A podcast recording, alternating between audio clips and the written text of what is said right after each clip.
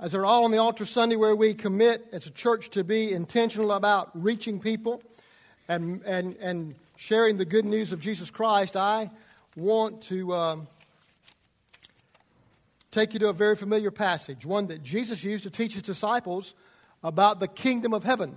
The kingdom of heaven is God's rule, God's domain, if you will. And he was talking about that the kingdom of heaven is like this there's people who go out and have the responsibility of inviting people into the kingdom. And then there are those, when they hear the invitation of coming to the kingdom of God, they are to respond. And so this parable is about both the responsibility of the one who hands out the message, who shares the seed, and the one who receives it, and how it's received. So, in looking at that, I just want you to know that the kingdom of God is all about the heart. It's a heart to receive the message of grace and a heart to share the message of grace. It's just about the heart. So, Matthew 13 is going to say this as we look together. Uh, Jesus told the story of, he said, there was a certain farmer who went out to throw seed, to plant seed, that he might get a harvest. And in the planting of that seed, he, um, he threw some of the seed on some traveled soil, and, and it laid there and never penetrated the ground, and the birds came and got it and took off with the seed, and nothing ever happened, obviously. And then they threw some seed on some shallow ground that had a rock shelf, and, and, and, and it looked like something was going to happen because it began to spring up and have some light, uh, it looks like life. But when the sun came up, it, it died because it had no root. And then the third, he threw some uh, seed on a third type of soil where the thorns came up and choked out the potential of the seed and nothing happened. But there was a fourth place where he threw out seed, and the soil was good soil, and it, the soil was ready to receive the seed, and it produced a harvest of 30, 60, or 100 fold. It is a matter of the heart and what you do with the message and how we share the message. So there's a couple things I want you to see. First of all, is the urgency for grace is obvious in the conditions of the heart. What do I mean by that?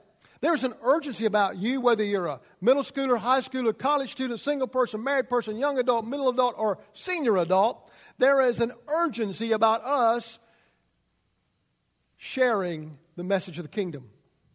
Now, here's what Jesus said because the disciples didn't quite understand what he was saying, so he explains it to them. Now, listen to the verse 18. Now, listen to the explanation of the parable about the farmer planting seeds. The seed that fell on the footpath, that's the traveled soil, represents those who hear the message about the kingdom and don't understand it. They've heard it, they go, yeah, but I don't get it. I, I just don't, I can't, it doesn't make sense to me. It's not logical, it's not practical, it's not even reasonable. I just don't get it. And so it says this Then the evil one comes and snatches away the seed that was planted in their hearts. This, when I talk about the conditions of the heart, I'm going to share four conditions with you. Everyone in this room fits in one of those conditions. The first one is the resistant heart. This is the one that's just resisting the message. They can be bad people, they can be really mean people, cruel people, violent people. They can be that kind of person, but truthfully, they're more actually really good people. They're just really, really good people. They are uh, I mean, they may be your best neighbor, they may be your best friend, they may be in your family, they may be your coworker, but they're just really good people. You like them. They do things. They're, they're trying to be helpful and they try to do things. But yet, when it comes to the news of Jesus Christ and the kingdom, they, they kind of become deflective of that. They, they build up walls and they, they really won't, they don't want to talk about it. They say, I, am okay. I, I'm doing good. I practice the golden rule. You know, I'm going to be all right. I'm going to get to heaven. I'm going to climb the stairway to heaven my way. And they go, I just don't need that. And the truth is, they don't understand it because it's really talking about the simplicity of grace that comes to a person's life. Most people think, well, I, you know, I'm going to get there on my own. I, that's good that God's going to do that, but I got my own plan. And they resist the truth. Many people sit in churches throughout this country and throughout this county with a resistant heart. Maybe they like church, maybe like the people, but they've never trusted Christ.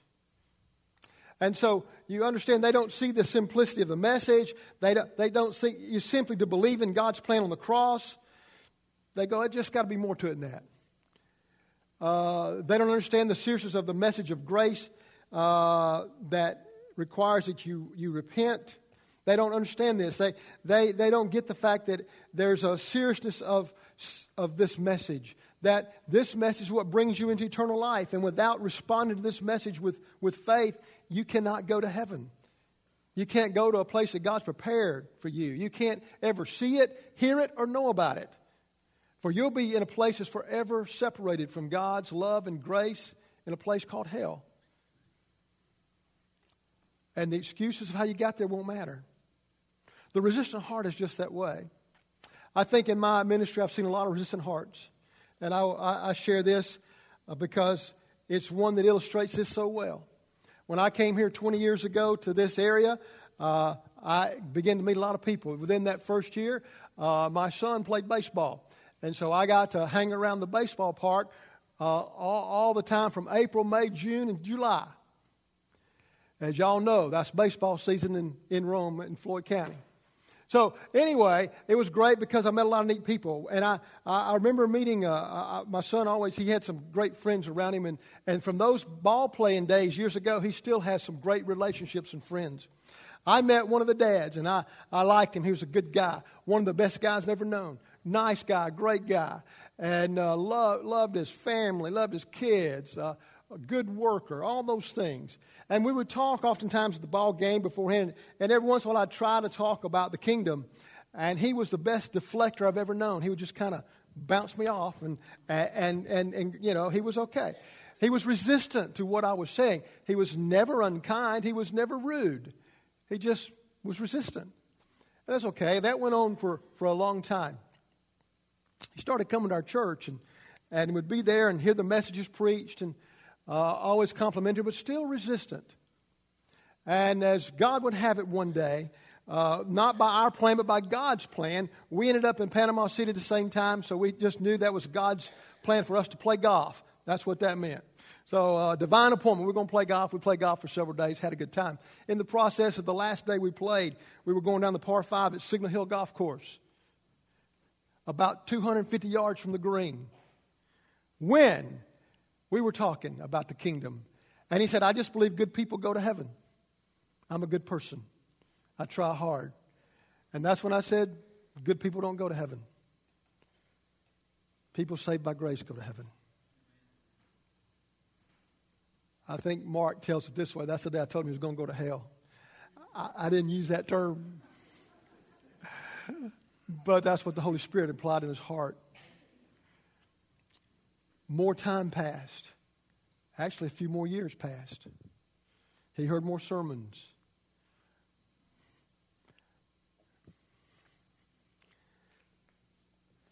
And then on a faith visit,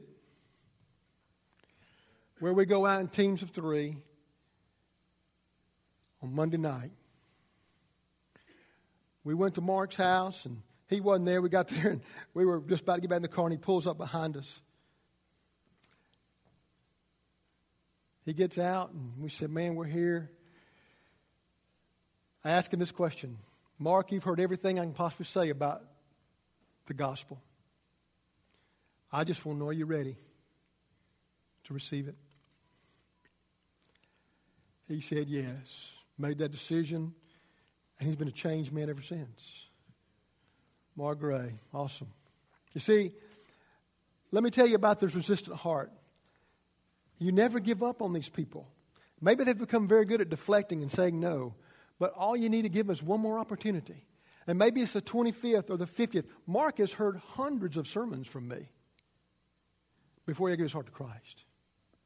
You see, the reason we do faith is so that person can have one more opportunity. One more opportunity to say yes. They may have said no a thousand times but they need to have one more opportunity to say yes. That's why we go out on Monday nights. That's why I need prayer partners praying for us we go out on Monday nights. That the Spirit of God goes before us. Man, everyone, even be, everyone in this auditorium that's a member to be a prayer partner. If you're not a member, you can be a prayer partner. Not really, because prayer is what makes things work. So you pray, but we go because people need to hear it one more time, have that opportunity one more time. So that's why we do faith here. That's why I want to ask you to sign up as a learner to learn how to share your story and, and to be involved in, in learning how. We won't put you on the spot. We won't embarrass you. You'll just be with a leader that'll take care of you. Go out in teams of three, and you'll learn and watch. But you'll learn how to share your faith effectively and dynamically in the power of the Holy Spirit. And God will do some great things you, not just in the sessions we're going to do for 10 weeks starting February 17th, but also throughout your life as I've watched him do with people. Mark talks to people all the time about Jesus. There's a second kind of heart. And that's, look at this one. The seed, uh, and then uh, the seed on the rocky soil represents those who hear the message and immediately receive it with joy. But since they don't have deep roots, they don't last long. They fall away as soon as they have problems or are persecuted for believing God's word. Here's what he's saying. He's saying, look, there, this heart's the one that is, I call the deceived heart. This heart is that person that's actually made some kind of decision in a church somewhere or, you know, with someone, they've, they've prayed a prayer and they've been baptized or they've become involved in an organization. They've, they've gone through a class and they've said at the end of the class, now you know everything's supposed to know. Now you need to be saved. They say, okay, I'll be saved. And they're, they're Christian, baptized, or whatever it may be. And they're excited about it. But he says there's such a kind of heart that is decided and emotionally stirred, but not spiritually changed. They have heard the truth, and they've, whatever reason, maybe they were meeting expectations of their parents or their friends, or maybe they were driven, they said, I'm afraid, if I, I'm afraid of what's happening if I don't make this decision, and they, yet they don't have faith. They have fear rather than faith. And they're deceived. They think they're okay. But the truth is, their life really bears no fruit. Not of a changed life. It may ha- bear the fruit of a religious life. I mean, you may look really good on the surface, but inside you know there's an emptiness that you've never filled. I've watched this again and again. We had a, a lady that came forward uh, a few years ago who, when she came forward, said, I've been wrestling with this for 13 years. And today I know I need to be saved. Man, that's just too long. Maybe some of you know what that's like. I've, I'll tell you, the most miserable people I see in church are those who think they are saved and they're not. I mean, they're just miserable. I, I don't. I understand because you're trying to do something you have the power to do. My wife was saved in 2003. She had a deceived heart. She had, you know, been a great pastor's wife and all these things, but she did not know Jesus until she had that day when she realized, I need to make this decision. I need to trust Christ.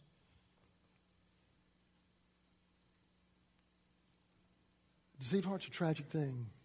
You see, I think we do faith so people can hear one more time about the truth.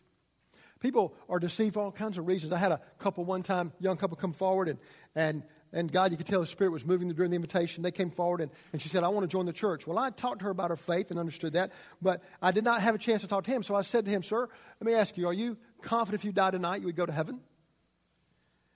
And he took way too long to answer. I mean, if you don't answer like in the next five seconds, I figure you're really wrestling with it. And he's going, No, I don't. I said, Can I have a counselor talk with you? He said, Yes. Well, see, he came forward to join the church. And sometimes we say, Well, that's great. He wants to join the church. Well, it's bad if he joins a church and he ain't saved. I mean, that's really bad. That puts him in a bad spot. He'll never enjoy church. But he got saved, he gave his heart to Jesus. You see, there's people out there that need to hear the truth. They need to come to grips with examining themselves and see where they are in Christ. I don't care whether you're Baptist, Lutheran, Catholic, Pentecostal, whatever you may be. I, the issue is not your denomination or your creed, the issue is your heart. What are you going to do with the truth of the kingdom? Many people have had that experience, but their life has never really changed. It was only good for a few weeks, few months, a couple years, and then there nothing's changed. The deceived heart. The third is the, the reluctant heart. Let me share that with you.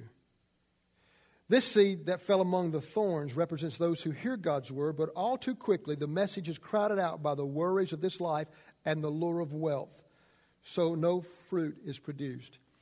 This is the one who hears the message of the kingdom. They go, you know, that's really good stuff. I need to do that someday. I need to do that one day. I need to do that later on. Maybe it's a young person say, I need to do that when I'm older, when I'm an adult. That's when I can do that. I'll do that some other time because I, I'm worried I may lose my friend base. And I don't want to lose my friend base. Or I may lose my financial base. Or, or I may lose, uh, I, uh, uh, some things might happen. God may want me to go to uh, the mission field in Africa. So I don't know. I'm going to have to put up. We worry about things that we shouldn't worry about, and we are drawn to the wealth of the world that does not last beyond this life. We will hold on to things we cannot keep to, to not grab hold of the things we would never lose. And he said, There's people that say, I know I need to make that decision, but not today because I've got other things I got to do. And that's why we do faith to remind that person that there's an urgency in your decision. Because no one in this room, no one is promised tomorrow. Matter of fact, you're not promised you'll get through this service. Hope you will. But we're not promised that. People put it off. And then there's the receptive heart. Seed fell on good soil. Represents those who truly hear and understand God's word and produce a harvest of 30, 60, or 100 times. The receptive heart. You hear it and you hear the simple message of grace and you understand what it means that you're saved by grace and not by, uh, by faith and not by works. So you give up trying to earn it, trying to qualify for it. You say, Here I am just as I am. Broken, battered, but here I am. And you realize it's about repentance, turning from your sin and yourself, trying to save yourself, and realize that Jesus is the only one that can save you. That's a receptive heart. You finally quit trying to do the Baptist thing, the Methodist thing, the Catholic thing, the Lutheran thing, the Episcopalian thing, the Pentecostal thing. You finally go, let me do God's thing. And that's when it works. It changes your life because you begin to have fruit of that.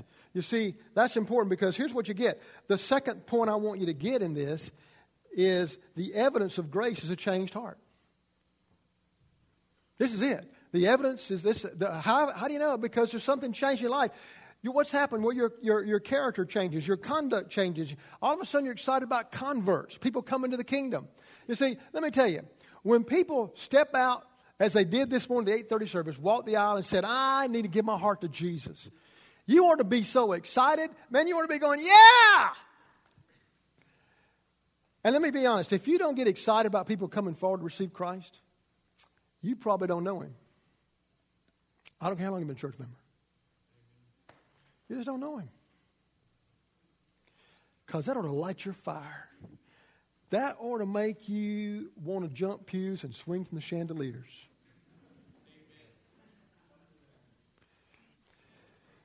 Man, our life changes. Two stories I want to close with as you take that card, I hope you hold that card while I'm talking. You put your name on it. You determine, first of all, be a prayer partner. I'm going to ask you to come down a minute, lay it down here. But I want you to be a learner. If you've never done faith, please do it with me for 10 weeks. Please. I beg you. Come on, learn how to share your story. If you've been a, been a trained leader, come on, be a leader with us. If, and if you say, a lot of people have been trained in faith, I want to ask you to commit to ask the key question three times over the next 10 weeks with someone. That's not a lot. It's the least you can do for Jesus, just going to tell you. We do faith, and I do faith because you never know what the next time brings.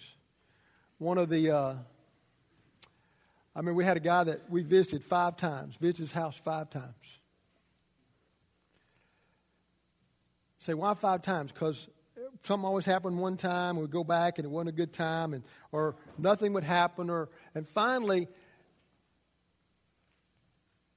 after going that last time, they said, okay, we'll come, and we want to join the church. And I, I asked him, but I wasn't sure he knew the Lord, but he said he did, and so he had a deceived heart. So they joined the church, and then about, about a month later, realized he didn't know the Lord, got saved, gave his heart to Jesus, rescued from his sin. That's Paul Giles. Now, Paul, let me tell you about Paul. the thing that always struck him was y'all came to my house five times.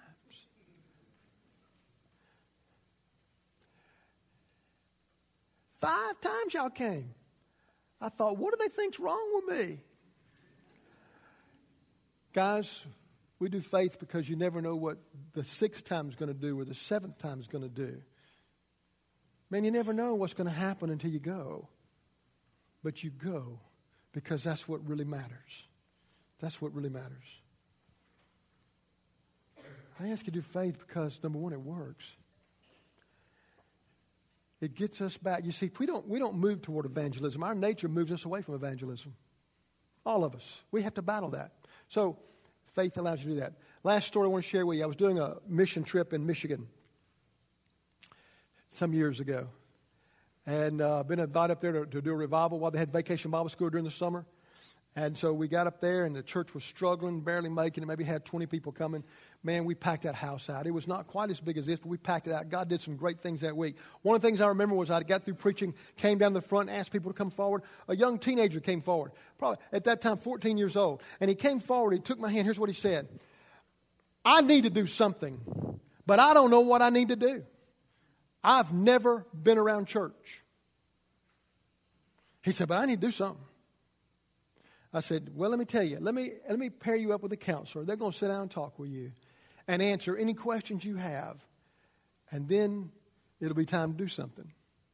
Because the Bible says they've got to have understanding, they got to know what they're doing, they got to know what it means to be a sinner. Separated from God by the sin they've committed. They got to know what it means to really turn from sin and self to Jesus Christ. They got to understand what repentance is. They got to know.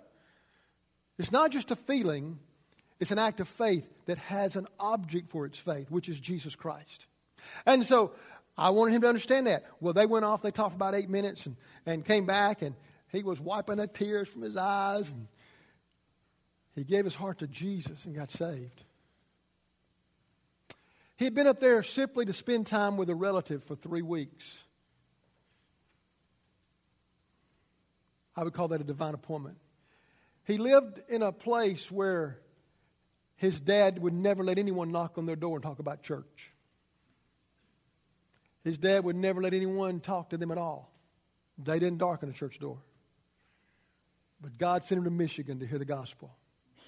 Gave his heart to Jesus, came back, and sometime later, just really a few months later, the call came through. It was the father of this boy saying, I need to talk to someone. I got to talk to someone about my son. He said, I need to know what happened with my son. He said, he came back here and he was different. He did things different. He was changed. He wanted to go to church. Wanted to read his Bible. I, I don't understand. He said, but I need to know what happened. Because two weeks ago, my son died in a four wheel accident. And I want to know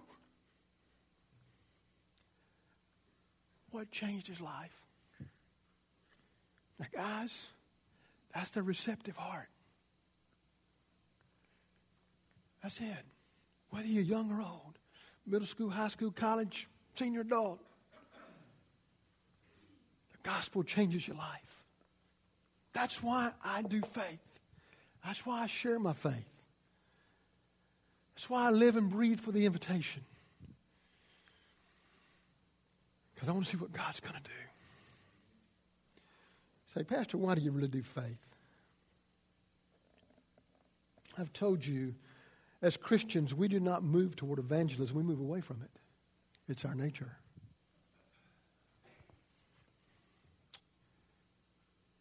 Guys, I, I learned a long time ago I don't change anybody. That's God's work. He changes me. I don't. I'm just an, a vessel, an instrument he uses. So I don't change people. I'm not asking you to do faith that, so you'll change the world. You don't change the world. God does. He changes the heart. I do not do faith so that I may change the world. Let me tell you why I do faith. I do faith so that the world will not change I need it. So that I don't become callous or cold or indifferent to God's purpose in my life. I don't want to become like the world. That's why I do faith. I want to invite you to do faith.